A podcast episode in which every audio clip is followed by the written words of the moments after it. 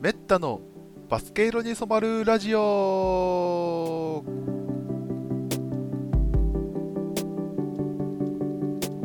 皆さんこんにちはこんばんは。おはようございます。めったです。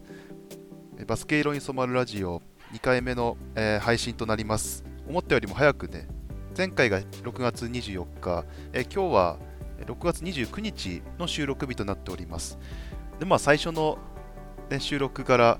あのいろいろ、ね、投稿まで、えー一通りやって、まあ、編集がちょっとね、まあ、BGM も用意したり余計なところをカットしたり、噛んでるところを、まあ、省いたりとか いろいろしましたけれども、まあ、ポッドキャストをねちょっと広める作業が一番、えー大変かなっていう感じはしております、えーまだまだちょっとバスケファンにね広げていくためにも更新はもちろんなんですけれどもいろんなねその広める宣伝努力っていうねところをえ頑張っていきたいと思っております。ねあの先に言いますとまだ、ね、お便りなどはね募集していたんですけどもまだえー来ていないというところでただ今回はねこちらで用意していたネタもたくさんありますので主に3つあるんですけどもまずは現在進行形で進んでおります NBA の、ね、カンファレンスファイナルサンズとクリッパーズは、えゲーム5まで、えー終わりましてサンズ有利ながらクリッパーズがね踏みとどまれるかというの試合がね、えーまあ、今日行われましたね。そして、えー東の方は、えバックス、ホークスの、まあ、ゲーム3まで終わりまして、まあ、こちらの方もね、えー一通り見ましたのでこちらも軽く喋、えーって、え振り返っていきたいと思います。続きまして前回の配信でお知らせしました通りあの岩手で行われました男子の日本代表の、えー強化試合イラン戦ですね、えーこの2試合とその前に宮城でもね1試合ありましたのでその3試合分の、まあ、振り返りも軽くしていきたいと思います。最後にちょうど今日の深夜からということにはなるんですけれども、えー各国でオリンピックの最終予選が行われましてオリンピックの本戦で対戦する相手もまだあの決まってない国がありますのでそこも含めたサバイバルがこれから始まるところで注目国のロスターとかを見ていきながらプレビューを、ね、していきたいと思っております。ということで今回もよろしくお願いいたします。それではスタートです。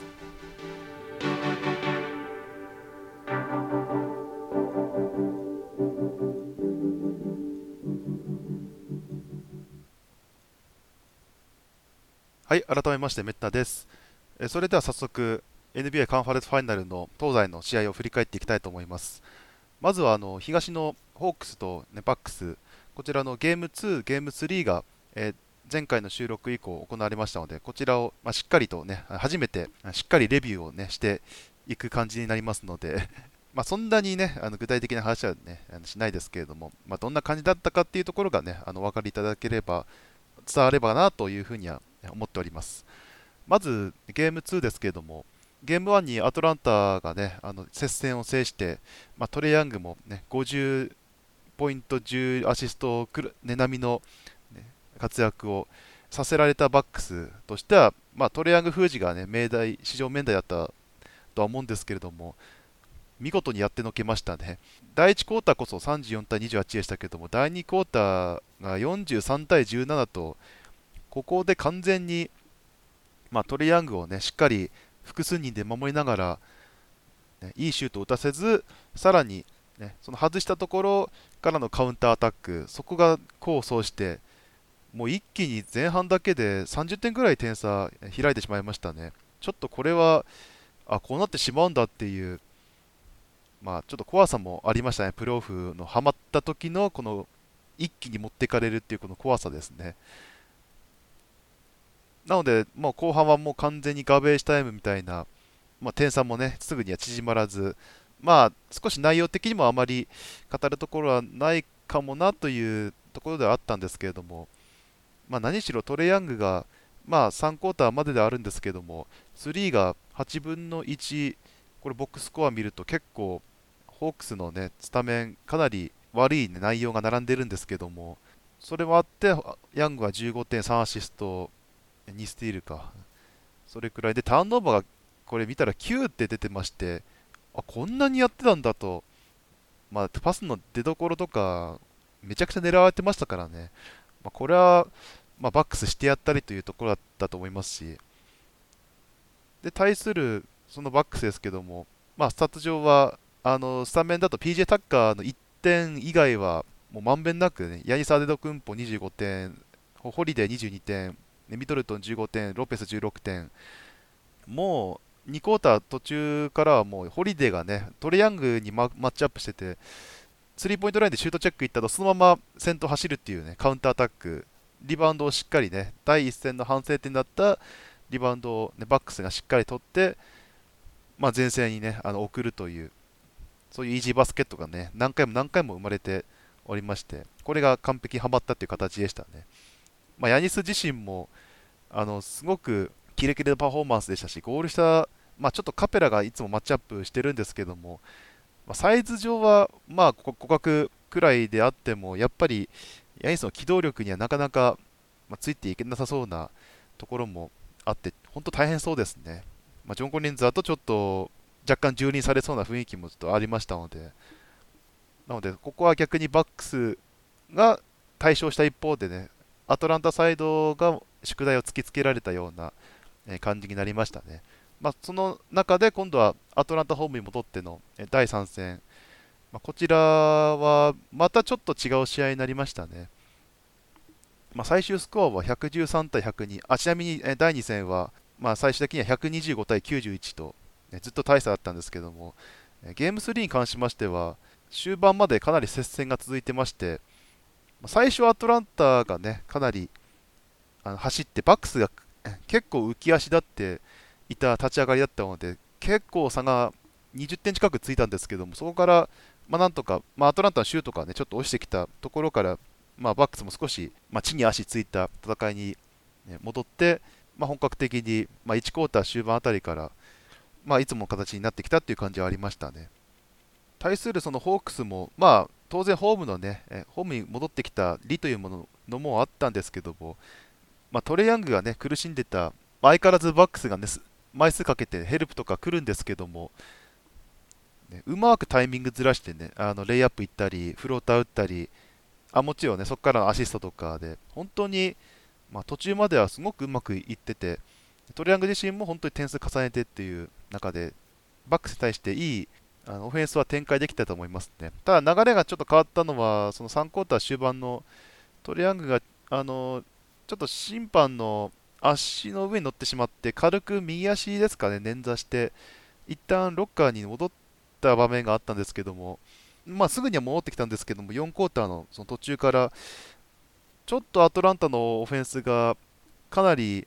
ちぐはぐな感じになって、まあ、確率自体もちょっとシューター陣、なかなか決められないというところもあったりして、そしてトレアング自身もやっぱりちょっと、まあ、なんかやりづらそうな動きをしてたような感じでしたし、まあ、それからバックスのよりよりマークを集中させたような、なんかそういう風にも見えて、これはちょっと、まあ、この流れだとなかなかホークスは大変だったのかなとは思いますね。まあ、ジョン・コリンズがファールトラブルだったので、ガイナーリのあのミスマッチを生かしたポストプレーとかかなり効いてはいたんですけれども、まあ、ガリナーリの18点、まあ、トップはトリアング35点、スリーポイントは6本なんですけども、ちょっと4クォーターに全然トリアング点取れていませんでしたので、あとボグダノビッチが左を痛めながら、まあ、プレー続けているというところらしいので、えー、ここのスリーポイント10分の2と、まあ、トータルフィードゴールも16分の3でしたから、ちょっとここがブレーキになってしまったのはちょっと否めないですね。対するバックスですけども、あの4クォーター、まあ、そのアトランタのオフェンス停滞するあたりと同じタイミングで、え、ミドルトンがあの爆発しまして、もう10点ぐらい、なんか1人で連続で、いや、もっと取ってたかな、なんか3だったり、もう基本、まあ、ね、得意なスリーポイントとか、えー、ジャンプシュートとか、まあ、それが多かったんですけども、ディフェンスがついていようがあんまり関係な関係なく沈めてたので、あこれが本来の姿なのかなという期待されるパフォーマンスだったのかなというところで、結局38得点、11リバウンド、7アシストとかなりすごいスタッツですね、これ。3は12分の6、フィードゴー全体も26分の15で57%ということで、で、さらにヤニスも、まあ、33.11リバウンドの、まあ、ダブルダブルですね。まあ、フリースローはちょっと13分の6で、まあ、アウェーなので、あのー、ちょっと、ね、フリースローの NBA だと10秒バイオレーションなんですけども、ね、かなりセミファイナルから話題になっている、まあ、アウェーの、ね、ファンによるカウントの洗礼みたいなのもありましたけど、バイオレーション自体はまあ吹かれてはいませんでしたね。ただ、まあ、単純にゴール下を、ね、制圧する、まあ、流れ、そしてそっちの方が、まあ、アトランタサイドとしたら頭痛いところでしょうし、だから、あんまりフリースローは、ね、本数も多くもらってますし、ね、相手のファールを、ね、多くかさんでるっていうこともありますから、そっちの方のダメージの方が大きかったような感じはします。ということで、4クォーターをね、ミドルトン活躍で、結局113と102、まあ、最後はもうバックスがしっかり逃げ切ったという、えー、ところでした。さあ、これね、バックスが2勝1敗と、まあ、初戦負けてからの2連勝で、第4戦アトランタはかなりね、大事な試合になりそうですね。ということで、まあ、ちょっとここ、トリアングルの右足がちょっと心配ではあるんですけれども、ちなみにあトリアングルはザムストと契約しているので、あのザムストのページ見ると、あサポーターのえところであの足首結構ガチガチトリアングル巻いてたので、まあ、それでもちょっと捻挫してしまうのは、まあ、バスケだとどうしてもあの特に審判と視覚のところでぐんでてしまったので、まあ、そこはちょっと事故みたいなところで、え、ちょっとかわいそうなところはありましたね。まあ、ザムストの評価落ちると落ちることはないとは思いますけれども、ね、ザムストは前、カリーを広告塔にしてて、今はトレイヤングっていう流れですから、ね、なんとかゲーム4でパフォーマンスとコンディションを取り戻してほしいところだと思います。はい、さあ、続いて、西ですね。こちらは、まあ、サンズがホームで最初2連勝して、第2戦なんて、もうクリッパーズ勝ってもおかしくなかったのに、ね、最終盤の、まあ、フリースローだったり、まあ、デザインプレーのにちょっと差が出差が出て、ねサンズが、ね、勝ち切った試合でしたけれども、第3戦はクリッパーズが意地を見せてしっかりと、まあ、バウンスバック、いい形であの終盤、締めて106対92という、まあ、1勝しっかり返したという試合になりました。で第2戦でちょっとブッカーが鼻をね、ベバリと接触でちょっと鼻を、まあ、折ってしまったような感じになってしまったんですけども、まあ、フェイスガードを、ね、つけて、まあ、登場して、ただちょっとあのシュートタッチが悪そうでして、まあ、結局スリーポイント7分の1、フィードゴールも21分の5で、えー、15得点止まりでした。そしてでこの第3戦はクリス・ポールもあのセーフティープロトコルから、えー、復帰してカンファレファイナル初登場だったんですけれどもこちらもちょっとシュートタッチに苦しんで、まあ、15点12アシストのダブルダブルでスティールも3で数字は残しているように見えてもやっぱり確率がスリーポイント7分の2とフィードゴール 19, 19分の5でしたから、まあ、ちょっとやっぱここが乗ってこないとなかなかサンズ全体としては、えー、苦しかったような感じでしたね。対するクリッパーズは、まあ、ポール・ジョージがね、まあ、3クォーター終盤はね、あのハーフコートブザービーターなんてもありましたけども、27得点、15リバウンド、8アシスト。あの、このシリーズ、ポール・ジョージ、かなりアシストも出していて、まあ、アシストにならないパスもあるんですけども、チーム全体をしっかり動かそうという意識が非常にある感じですね。まあ、ちょっとカワイ・レラウドが出れない状況っていうのもありますので、まあ、何でもやらなきゃいけないっていう状況なので、まあ、負担はかなり、ね、大変そうですし、実際ちょっと、ね、第2戦、かなり疲れが出ているような話もありましたので、まあ、あんだけ40分も、ね、アウェーで、ね、あのいろいろ削られながら、ね、プレーするのは本当大変だとは思うんですけどね、まあ、いろいろ言われてたフリースローも、まあ、この試合は7分の6というところで、まあ、牽引したのと、やっぱゴール下はズバッツですね。まあ、エイトン対ズバッツはね、このこのカードの、ね、キーポイントに、キーマッチアップになってるんですけども、しっかりとズバッツも15、16の、ね、ダブルダブル、レディ・ジャクソンが23得点、まあ、レディ・ジャクソンはもう得点を取るのがね、もう今仕事になってますからね、河合がいない分。そしてね、まあ、ブッカーのディフェンダーということで、ベバリーのね、素晴らしいディフェンスもまたいくつかありましたね。というところで、えー、先発4人が、満を含めて4人が2桁得点という、まあ、いい流れで第3戦を勝つことができました。そして迎えた第4戦が、こちらはなかなかその時計が動いてる間のシュートがなかなか入らなくて、まあ、若干守り合いの様相もあったんですけれども、結局トータルであのサンズが36%、クリッパーズは32.5%で、これかなり低いですね。で、結局スコアが84対80という、これ2000年代、90年代のあの、ね、ディフェンスが得意なチーム同士のスコアですね。まあ、ちょっとこんなスコア、プロフでは久々に見た感じですね。それくらいちょっと、かなりお互い辛そうな あの試合になってしまいましたね。まあ、その中で、試合の流れとしては、前半はかなりね、サンズがペースを握っていたんですけどもね、ロースコアながら、ただ、後半、あのクリッパーズがね、やはりあのジャズ戦で見せたような、やっぱバウンスバックを、やっぱり3クォーターで見せて、それで接戦になったんですけども、まあ、4クォーター、またちょっとお互い点が伸び悩んで、ちょっとポール・ジョージもなかなか、まあ、シュートを決められずっていう中で、まあ、サンズが、ね、結局逃げ切った試合になったんですけども、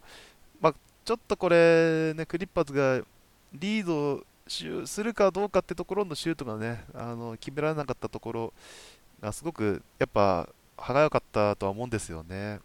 まあ、ポール・ジョージのフリー、ね、スリーポイントは9分の1、うん、レディ・ジャクソンも9分の2、あとはほぼ入っておりませんね。フリースローもポール・ジョージ結局18分の12、まあ、本数はすごく多くて、まあ、実際その苦しい場面ではアタックとかかなりチームを助けてたのはあるんですけども、またちょっと第2戦闘用、終盤のね、ここをしっかり入れられればっていうところで、フリースロー、まあ、やっぱ1本、2本落としてしまったりとか、で最後わざと外して、えー、カズンズに取らせるっていう、カズンズ、最後のリバウンドだけ登場したんですけども、まあ、そこは成功したんですよね、カズンズが取ったんですけども、えー、まあ、ただちょっとね、あのカズンズまた2本目わざと落とそうとして、えー、リングに当たらずにバックボードでバーンって当たって、そのままバイオレーションになってしまったのは、うん、あそこでほぼ修正みたいな感じでしたね。逆にサンズ側もあの3を打たせたくないから、まあ、3点リードの場面でね、あえてシュート打たれる前に逆ファールゲームみたいな形であのフリースロー2本だけ打たせるっていうやり方、まあ、これは、まあ、たまにやってる、ね、チームが、まあ、とかコーチが、一番それやるコーチがいるんですけども、まあ、サンズもそれを徹底して、ね、あの3を打たせるチャンスを作らなかったという、えー、ところにはなりましたね。結局、まあ、このロースコアをサンズが制したのは非常に大きい、何しろ、まあ、もちろん保守感情的に、ね、3勝1敗と、ね、ファイナルに王手をかけたっていうのが、まあ、もちろん一番なんですけれども、クリッパーズの、ね、やっぱりカワイ・レナードいないところの課題がやっぱり浮き彫りになってしまった感じがありましたね。だからここは、えー、第5戦どうなるのかな、そのままずるずるいってしまうんだろうかというところで、ただ、ヘッドコーチがタロルなんですよね。まあ、ね、あの5年前の、ね、2016年のファイナルで、ね、1勝3敗から3連勝して、ね、キャブスを初優勝に導いたという、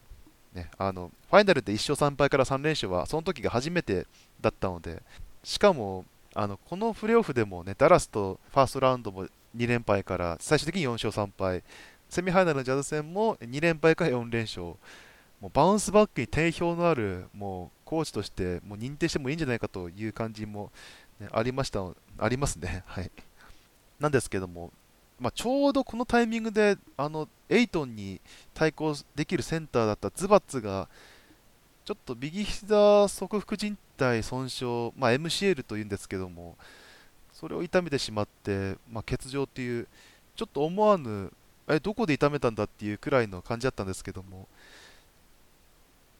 ということで、まあ、それもあって、クリッパーズはスモールラインナップで、ね、臨んだ第5戦になったんですけども、まあ、この試合はもう、もう立ち上がりでしたね。スタメンがレジ・ジャクソン、ベバリー、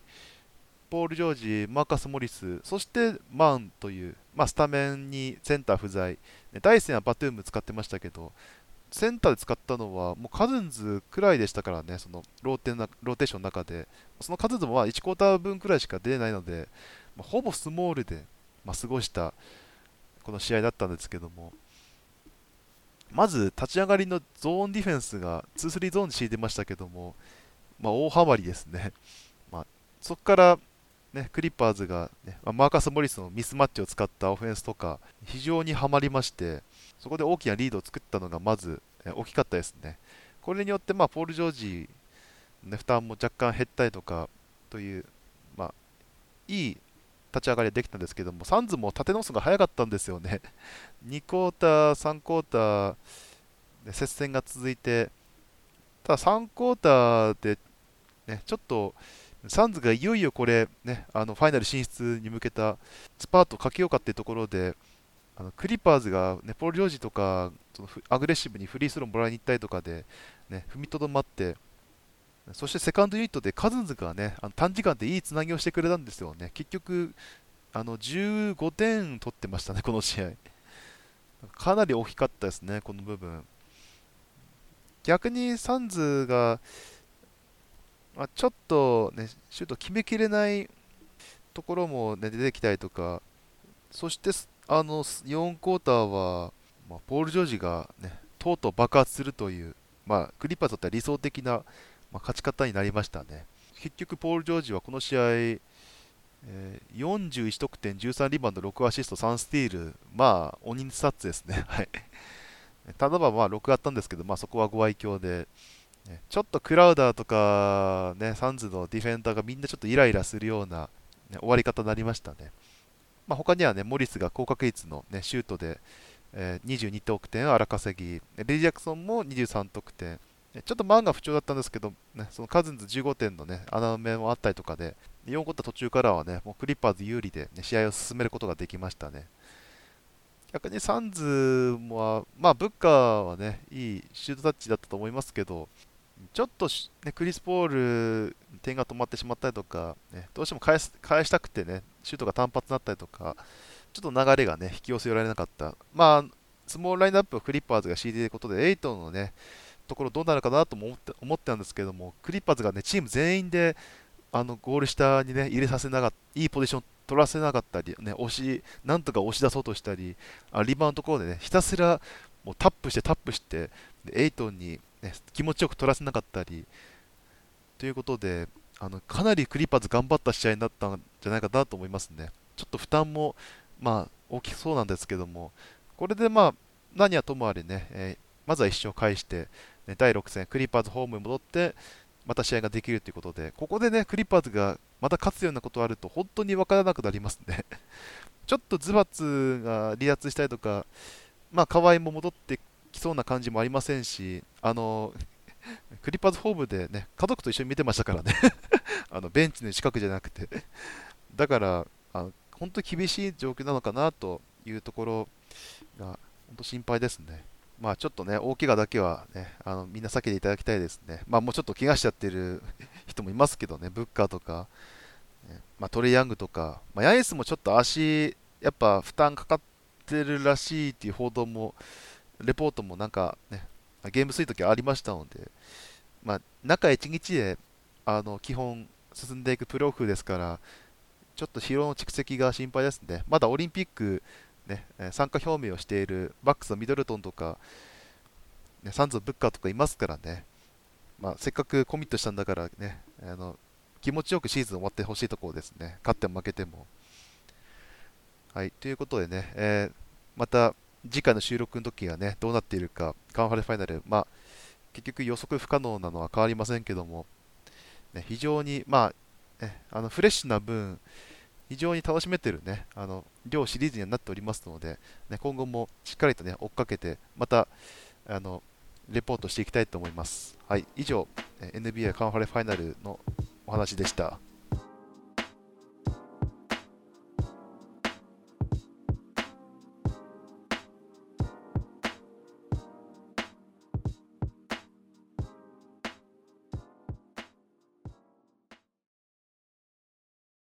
はい、続きましては、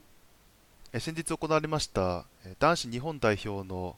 えー国際強化試合、イラン戦ですね、イランとの3連戦、えー宮城と岩手大会、えーでしたけれども、え岩手の方にね、え岩手2試合行われましたが、そちらに、現地観戦してまいりました。奥州市の Z アリーナっていうね、奥州市総合体育館だったんですけれども、え盛岡からはちょっと距離がありまして、車で、まあ、高速使って1時間くらいなので、ちょっとね週末暑かったので、ね、あのちょっと往復疲れたんですけれども、ね、まあ久々にじっくりとね、あの現地観戦することができて、ね楽しかったです。で、あの試合の、ね、中身ですけれども、まあ、今はね、あの結果よりも、ね、選手たちの動きを確認する、その機会としてのね、えーそっちの方が大事な、ね、今、時期にはなってるんですけれども、えー一応試合結果をお知らせしますと、23日、宮城での、え初戦が、え85対57、日本代表、まあ、圧勝でしたけれども、ちょっとイランのパフォーマンスが、やっぱり、えー来日当初の、ね、時差ボケとか、まあ、あと多分、ね、コロナで、隔離期間とかもあったと思いますから、まあ、どうしてもそこは、えー仕方ない部分はありましたけども、日本代表の、ね、パフォーマンス自体は良かったですから、それに関してはいい試合だったのかなとは思います。まあ、特に安藤シュート選手ですね、あのスリーポイントを積極的に打って7分の4で16点、まあ、あともう一人シューターとして期待される金丸康介選手も、えー5分の3の14得点、まあ、スコアリーダーは、えーギャビン・エドワーズ選手の21得点。で比江島16得点と続きますけども、あのちょっと今回の強化試合はあのもう一人の幾何学のライアン・ロッシャー選手もコートに立てるのは1名ですけどもあのベンチに2人入れることができるという特別ルールが採用されましたのでなのでお互いを同じ試合でテストをすることができたというところだとは思うんですけれども、まあ、数字が示す通りガード陣のアタックとそれからディフェンスがそのガードにつられて収縮したときにシューター陣が、ね、しっかりいいシュートを打てたというところが、まあ、この結果、85点という数あの得点につながったとは思います。はい、それから岩手に移動しての第2戦、えーだったんですけれども、こちらは67対72で、ね、イランが、ね、勝利ということで、まあこの試合から私見てきたんですけれども、まあ、あの間近で見るとやっぱりディフェンスがやばいですね。やばいっていうのはいい意味でですね、もちろん。あのイランはもともとフィジカルが強い国で、それでゴリゴリあ強そうなビッグマンを揃えながらも、ねガード陣は、ねしっかりシュートもね決められるそのシュート力も兼ね備えていて、長らくね日本のあのアジアの中ではね壁として、まあ、中国とかと一緒に、まあ、日本の前に立ちはだかってたんですけれども、まあ、今はちょっとオーストラリアもねアジア枠に入ってしまったので、ま、ちょっとよく分かんなくなってますけども、ま、いずれにしてもいいテストにはなったと思います。ま、イランもこの試合は本当に勝ちに来てて、あの日本と日本もねディフェンスすごく頑張ってましたけども、ね、体をしっかり当てて、イランも同じようにやってましたので、それでいて、やっぱ、ね、ゴール下の強さだったり、やっぱ、ね、連携の面で、ね、イランが上回った、最終的には上回った試合にはなりましたけども、まあ、見どころもありました。まあ、ちょっと日本代表も、まあ、今、幾何学2人使ってるっていう、えー話もしましたけども、ロスター15人、今、えーこの大会に登録されていて、そのうちベンチ入りが12人、でその12人は、まあ、試合ごとに、ね、入れ替えながら、まあ、休養だったり、ね、あのアピールの、ね、時間を作りながらでしたので、まあ、基本全員出場で、ね、プレータイムの長い短いはもちろんありますけれども、やはりその中で、まあ、ガードの話今しましたけれども、この試合は田中大輝選手ですね。えーまあ、得点は12得点だったんですけれども、あのジャンプシュートとか、ね、フィードゴールが実は2ポイント6分の6でパーフェクトでして、まあ、その内容が、まあまあ、代表では今、ポイントガードとしてもう貸し取り役を担ってるんですけども、ピックアンドロールでのプレーからのジャンパーとか、ね、ディフェンスを、ね、背中に背負い込んでの,、まあ、あの数的優位作ったりとか、今、ジェイルっていうプレーですかね、それが本当にあのうまくはまってまして、で身長も192ありますから、ねまあ、イランもちょっとやりづらそうでしたね。あの2年前のワールドカップも時もあのね田中大輝、ポイントガードやってましたけども、ちょっとまだあの時は急増急増ポイントガード感が、ね、否めなかったですけども、あのすごく落ち着いてあのコントロールしてましたので、本当に、ね、しっかり経験積んできたんだなという、そのいう感じはしましたね。はい、ただちょっとまあ、えーとまあ、メンツ入れ入れ替えたことで、アンドシュート選手は、まあ、後半からあのスリーポイントしっかり、ね、決めたり、あとスティールからダンクとかも、ね、見せてくれましたけれども、まあ、他がちょっと当たりがなかなか来なくてですね、あずっと前半は3-0でしたし、まあ、後半もベンドラメとアンド、シュート、えー、でシェーファーも、ね、一応3-1本打って、まあ、それで、えー、3は結局20分の5という、まあ、確率になりまして、ちょっとこれではスペース作ってもね、ちょっと得点が伸び悩むっていう感じになってしまう、えー、感じの試合になりましたね。はいまあ、ちょっと個人的に懸念しているのがね、辻のちょっとシュートの、ね、なかなか入れないところと、あと富樫がこの試合、ちょっとアピールできなかったところですかね、ディフェンス面でもやっぱりサイズの小ささを少し相手に疲れてるあのところもなんか見受けられましたので、一定のパフォーマンスをしてたのは、まあ、ギャビン・エドワーズ、えー、田中大輝、それあと、まあ、後半の安藤シュート、あとベンドラメ、ね、も流れを作るプレーは後半からあ後半から起用されたんですけどベンドラムがかなり流れを作っていた場面もあってあそこは良かったかなとは思います。でイランの方はスタッツ見ると結構2桁は1人だけなんですよね。結構まんべんなく9点8点とかが結構並んでまして、まあ、やっぱり13番のジャムジジャムシディとか、えー41番のカゼミとか、あとパハラミでしたかね、はい、その辺、何回もやってますけれども、やっぱりいい選手だなっていうのは、ね、やっぱ感じましたね。はい。えちなみに、ね、イランといえば、ね、NBA にも何年かいたあのハダディっていうね、あの大型センターが長らくイランの、まあ、エースセンターなんですけれども、あのね、アジアに悔しい小永義さんの、えー、話によると、まあ、怪我で、ね、あの日本には帯同していない、まあ、これから、まあ、あのイランの方もね、スペインとかに遠征行きながら、まあ、オリンピックに備えるということになるらしいので、ね、あの日本と、ね、一緒に、ね、アジアの意地を見せたいところですよね。で最後ね、え日曜日、6月27日の日曜日の第3戦、ねまあ、いずれも中1日置いての試合ではあったんですけれども、えこの試合は序盤から日本が、ね、圧倒して、えー、もう最終的には76対50、えちょっと3クォーターだけねあの7対19とねちょっとかなり開けられたんですけども、え、まあ、それを除けばね非常にいい、え、まあ、3も4、えー、も40分の15とね、まあ、かなり打って、まあ、確率も37.5、えまあ、15本成功したっていうのももちろん大きいですけども、まあ、中でも張本天傑選手が5分の4を含む15点、これで完全に流れをね、あのものにした感じでしたね。まあ、他にもね、あの前の試合休んでた金丸選手も7分の3、安藤修斗選手は引き続き出場して8分の3、でギャビエドワ選手も2分の2でした。しかも、竹内兄弟も、ね、あの2人とも3を、ね、入れてましたので あの非常にいい流れだったのかなと思います。で富樫選手はね、あのシュートこそね、えーまあ、3 1本の3得点でしたけど、えー、9アシストをマークしているので、まあ、ポイントガードとしての仕事は、まあ、果たせてたのかなという感じはしましたね。この3試合見るだけだと、あのまあ、前のアジアカップからの流れも、あ、りますけども、やっぱりちょっとギャビン・エドワーズ選手の方が幾何枠としては、まあ、少し有利立ってるのかなっていう、あ数字上はですね、まあ、パフォーマンスとしても、あのまあ、上々な感じでしたし、ね、フィジカルも、まあ、それなりに強いですし、ね、ピックアンドロールも無難にこなしておりましたので、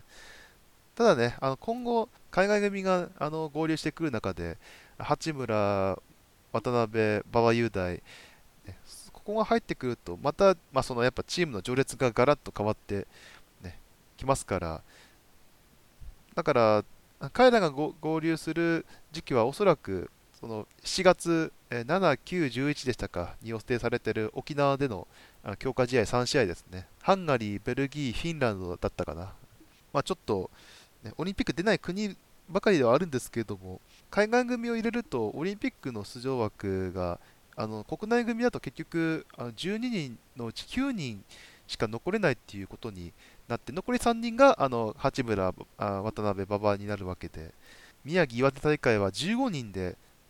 ね、活動してたわけですから、まあ、本当にこれ15分の9っていうものすごいサバイバルになるわけですね。もちろん、ね、やるからにはオリンピック出たいっていう選手は、ね、選手ばかりでしょうし、まあこれ、ニコ生でも聞かれたんですけれども、個人的に誰がいいですかっていう、誰残したいですかと、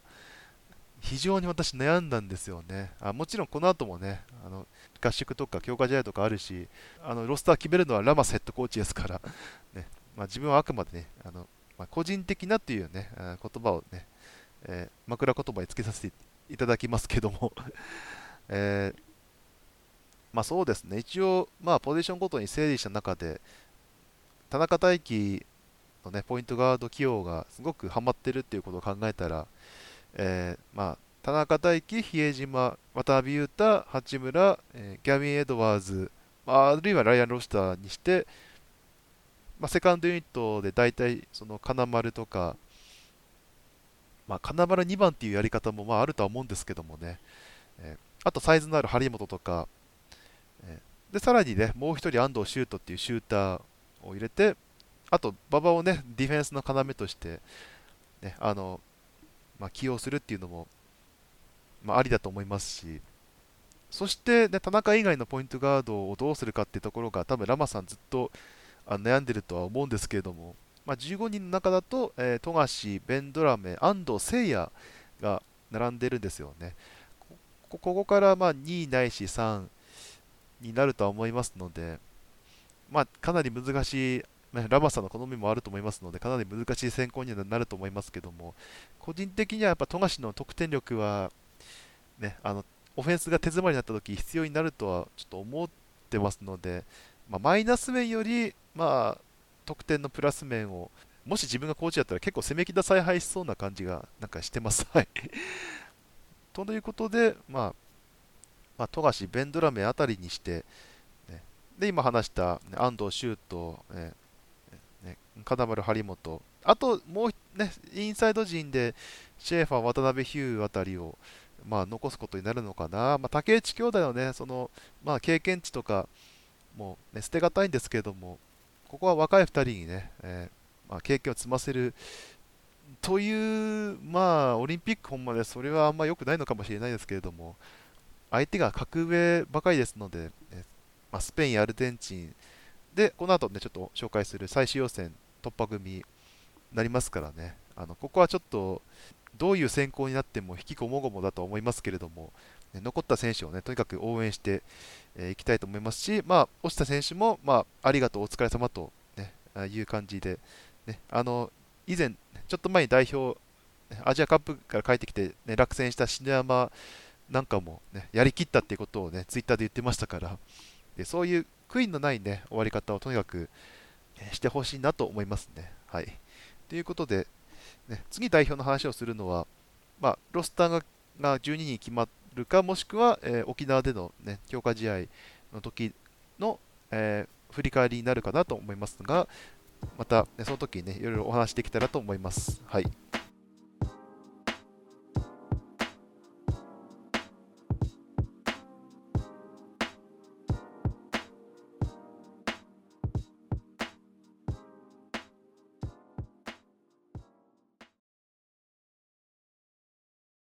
はい、最後トピックスに行きましょ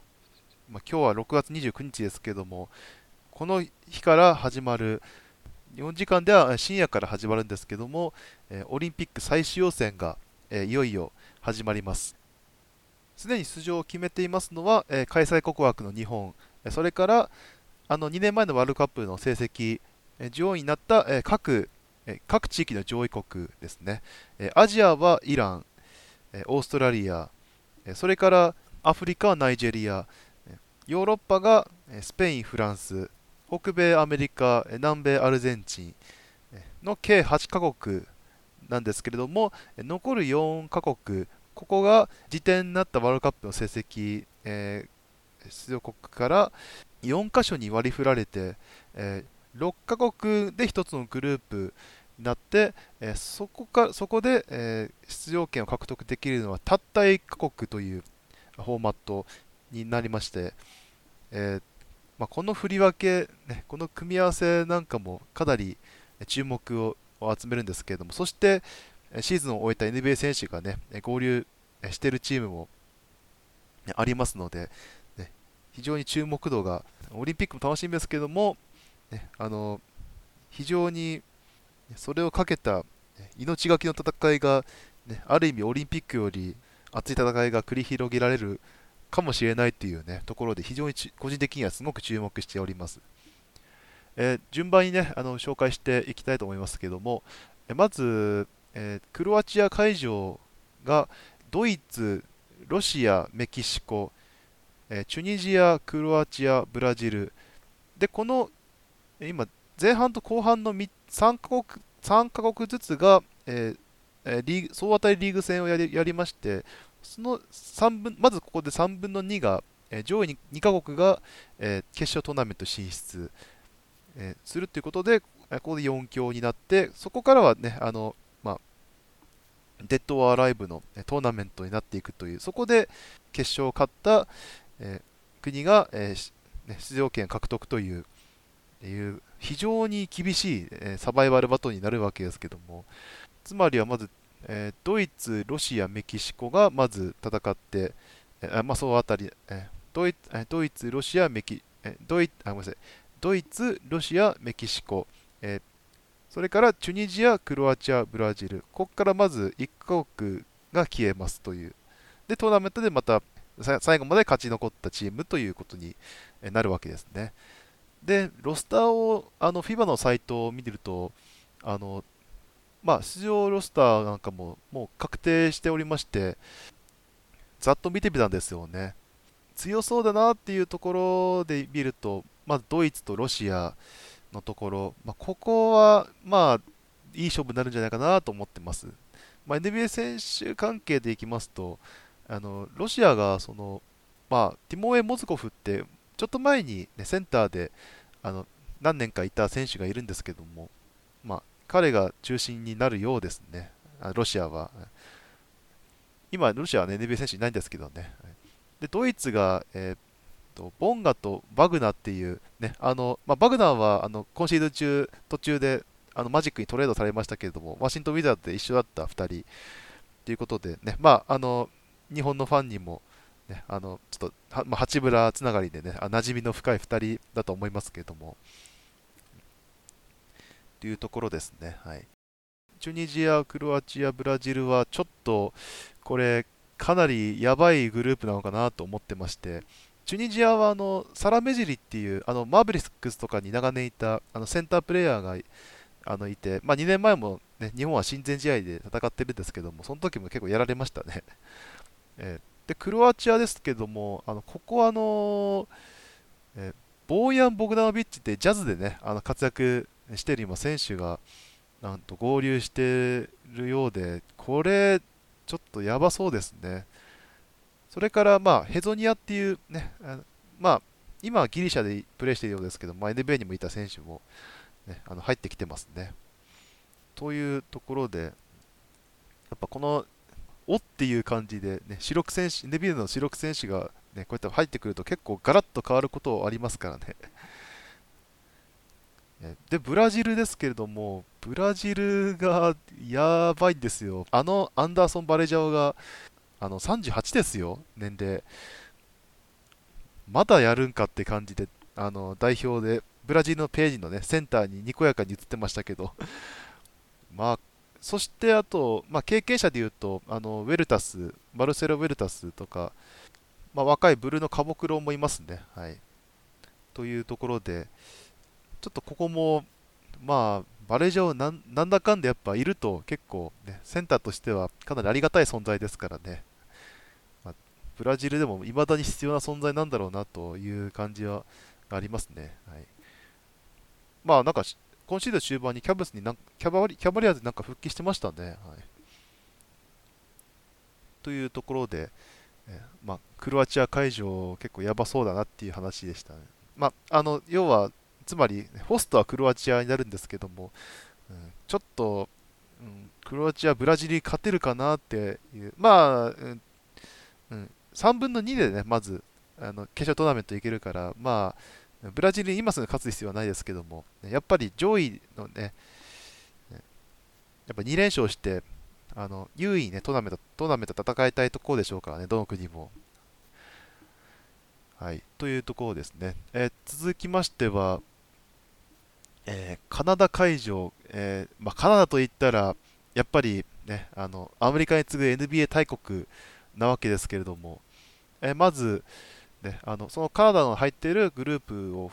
あの紹介すると、えギリシャと中国です。なので、ちょっと中国は、ちょっといいジャンリャンが、ね、出れない、怪我で出れないという話も、ね、あるみたいで、ロスターに入ってないので、あのまあ、ちょっと前にロケッツにいたジョーチーっていうね、でかいビッグマン、若いビッグマンが頑張らないといけないかなっていうところですね。で、ギリシャですけども、えー、アデドアデド君ポケだと、えー、レイカーズに所属しているコスタスのみが出場。まあね、あの、タナシスとヤニスはね、あの今バックスでプレーオフ中ですから、ね、まあ仕方ないですしね。ただまあ、ここもあの NBA 経験者のカレーテスももちろんなんですけども、あの非常に、ね、レベルの高い、あのまあ、基礎基礎力も高いね、あのもうバスケットしますからね。だから、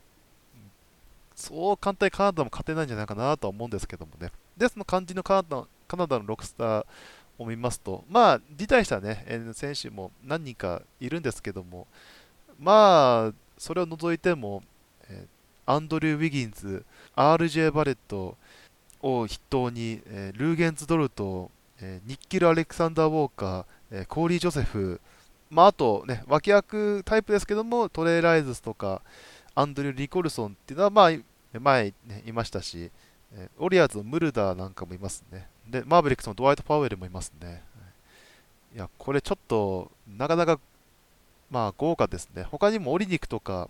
もいるんですけどもね、辞退は、辞退してるみたいですね。ああそして忘れちゃいけないのが、ね、かつてのドラフト1位、アンソニー・ベネットさん、プエルトリコで現役続けてたみたいです。年齢的にはまだ28ですから、まだまだいけるんだなっていう感じもしますけども、ちょっと彼の復活具合もちょっと気になるところではありますね。というところで、ね、あのまあ、ギリシャと、まあ、カナダが、ね、有力な、まあ、グループにはなりそうですね。えで、もう一つのグループがウルグアイ、チェコ、トルコ。でウルグアイというとあの、B リーグで川崎でプレーしていたマティアス・カルファニがこの代表のロスターに入ってまして、まあ、彼のプレーを見れるのもあの川崎ファンにとってはちょっと嬉しいんじゃないかなと思いますね。アルゼンチンとブラジルが南米では抜けてる印象ありますけども、ウルグアイも弱くはないと思いますからね。はい、それから、チェコは、あのまあ、ブルズのサトランスキーとか、ね、大型ガードですけども、を中心になるとは思いますね。まああのただ、それだけじゃなくて、ね、前、あのウィザーズとかにいたヤン・ベセリーとかっていう走れるビッグマンと、あと、ね、あのワールドカップでも、ね、活躍したセンターのバルビンかな、なんか日本に来る噂もあるらしいあるらしいですけど、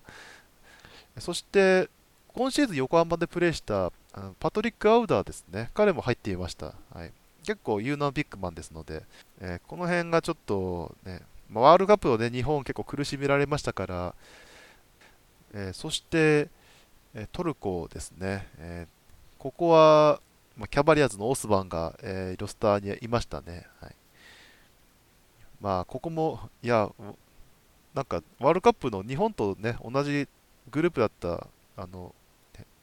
チェコとトルコが、一緒なのも、ちょっと、不思議な縁ですけれども、まあ、他には、えっ、ー、と、イリアソバとか、あコルクマズ、シクサーズのコルクマズですね。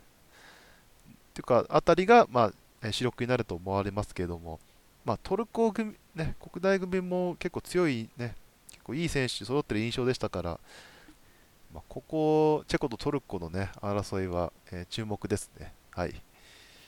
まあ、ただね、この、まあ、全体的に見るとカナダが、やはり、まあ、ネンバリューに、ね、負けないその、まあ、チーム力があれば、ね、カナダじゃないかなと思いますけども、ちょっとここも注目ですね。はい、次は3会場目、セルビア。えー、ここは、えー、ちょっとセネガルがなんか辞退したっぽいので、あのグループがそのそのイタリア、プエルトリコとセネガルだったんですけど、セネガルがいなくなったことで、イタリア、プエルトリコの勝った方が1位、負けた方が2位で決勝トーナメントになるのかな、これは。うん、ちょっと間違ってはすいませんけども。で、あの残りの3カ国は、あのまあ、総当たりになりますけども、えー、ドミニカ共和国、フ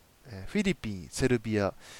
なので、まあ、セルビア、まあ、やはり圧倒的有利と、まあ、言わざるを得ないかなというところもあります。まあ、ロスターも、あのセルビアといえばヨキッチが、まあ、疲労を理由に、まあ、辞退をしたニュースもありましたけども、ダラスのボバン・マリアノビッチが参加するようですね。彼いるだけで結構ね、あのプロオフでもあの結構規定になってましたからね、ゴール下。でかすぎて、あのやばいっていう、あのあれですね。それから、まあ、ヒートに今所属しているネマニャ・ビエリツァですね。彼もサイズがあって、2 m 11くらいあって、あのツリーうまい選手ですから、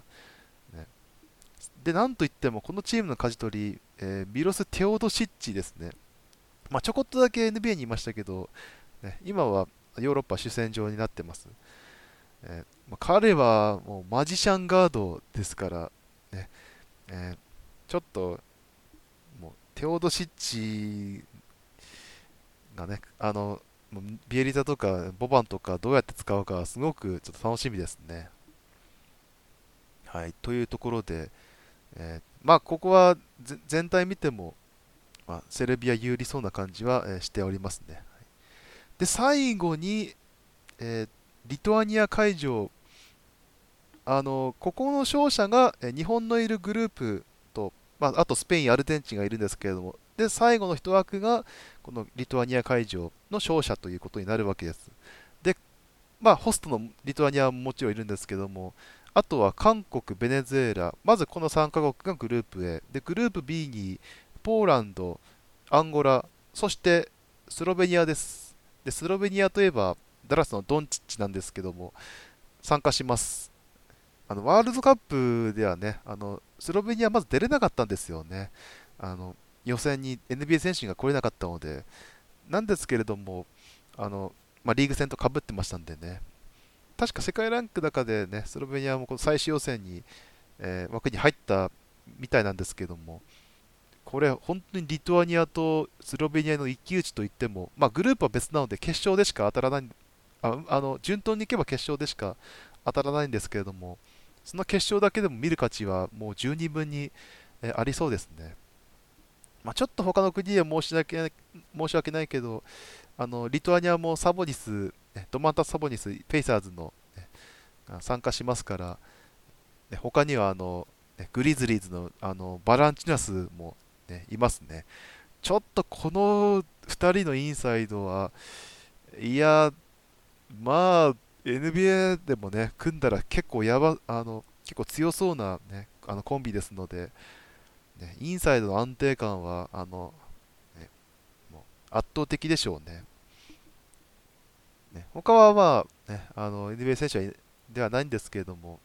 そもそもね、リトアニアはバスケを国技としているね、あの小さいバルト三国の中では非常に、ね、力を持った、あの、ね、古豪の、古豪の一つなので、あの、毎回いい試合をするんですよね。まあ、国の威信もあるでしょうし、ここは今からスロベニアとの一騎打ちが本当楽しみで仕方がありませんただ、日本からするとね、あのこのスロベニア、あるいはリトアニアと当たる確率が高いということは、またこれ、超格上、まあ、まあ、ドンチッチかサボニスかっていう、うんね、多分ね、ファンはドンチッチを見たい気も見たいのかなとは思うんですけども、ね、あのリトアニアだったらね、あの八村の先輩で、ゴンザガ大の先輩であるサボニスですから、まあ、これもこれで、ね、あのまあ、シーズン中も結構ね、あの試合後に楽しそうに、ね、話したりとか、ね、あの仲良さそうでしたから、ね、ここもちょっと楽しみではありますね。はい、ということで、ね、ちょっとこれ、最終予選、本当に、ね、今の話聞いて結構興味持った人、もしかしたらいるかもしれませんので、ね、あのどこで見れるかっていうところを私、まあ、そこも一応確認確認したんですけれども、えー、ダゾーンがやってくれるそうですね。えー、6月29日、今日から、えー、7月4日、まあ、日本時間だと、まあ、えー、5日の午前何時とかっていう風になりそうですけども、あの、え時差がありますからね、それぞれ。だからね、後から、まあ、ライブで見れなくても、後からね、ダゾーンで見る価値はあるんじゃないかなとは思いますので、私はあのアジアカップの予選の時にあのダゾーンでやるって聞いて、ね、あの日本対中国の試合とか、まあ、見ましたけれども、ね、あの1ヶ月無料期間なんか入ってますから、これをいいチャンスと捉えて ま引き続きね見て見ていきたいと思います。その結果とかはね、あの今後のこの配信の中でもお知らせします。ニコ,、ね、ニコ生でも追っかけていきたいと思いますので、よろしくお願いいたします。はい、以上、メッタさん的なトピックスをお伝えしました。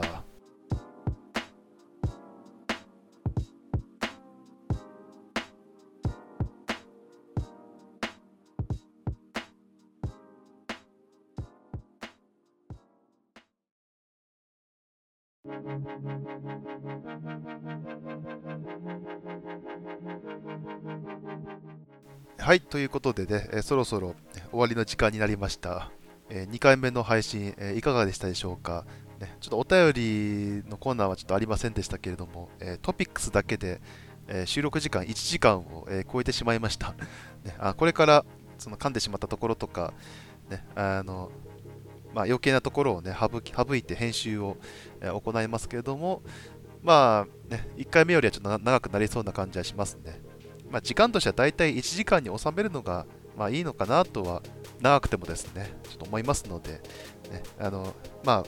まだまだね、ベースはできておりませんけれども、喋って録音したのを投稿する、ね、そのタイミングがもう少し早くなると思いますのでね、その1回目でその BGM とか全部用意できましたからね。はい。ということでね、なるべく早く届けられるようにね、いろいろ頑張ります。で、あの、お便りの方ね、えーえー、引き続き募集しておりますので、えー、ポッドキャストのね、えー、視聴ページに、え URL のリンクを貼っておりますので、そちらから、そちらから投稿フォームに飛ぶようになっております。どしどしね、えいろいろ気になったこと、えまあ、何かバスケ悩んでること、えもしくはあの、まあ、この放送の意見、ね、感想でも構いませんので、えね、気軽に投稿いただければと思います。で、まあ、えー、次回の収録は、まあ、7月5日か6日あたりに、しようかなとは思っておりますけども、まあね、引き続きカンファレンスファイナルの話と、あとはね、最終予選のね、状況を、お伝えできればと思いますので、はい、そして、えね、ニコニコ生放送も水曜夜10時と土曜夜10時、大体週2で定期的にやっておりますので、お時間の合う方は、えー、ぜひニコニロに染まる俺、え、バスケ NBA の部屋でお探しいただければと思います。そして、ね、ちょっと今ゲストの、ね、交渉もあの進んでおりまして、まあ、私の方からね、ちょっとあのこの人に参加してほしいなっていうのを、ね、自分の数少ない人脈でちょっと今、えー、お声がけしておりますので、ね、あのオリンピック前にはお届けできればなと、思います。はいね、皆さんもね、あの気軽にあ楽しそうだなって思ったら私も参加したいっていう感じでどんどん手を挙げてもらって大丈夫ですので一人語りも、ね、いいですけれどもぜひゆるくねいろいろ、ね、お話ししましょう。はい、はい、ということで、えー、以上メッタが、えー、お届けいたしました。次回の放送でまたお会いしましょう。ではでは。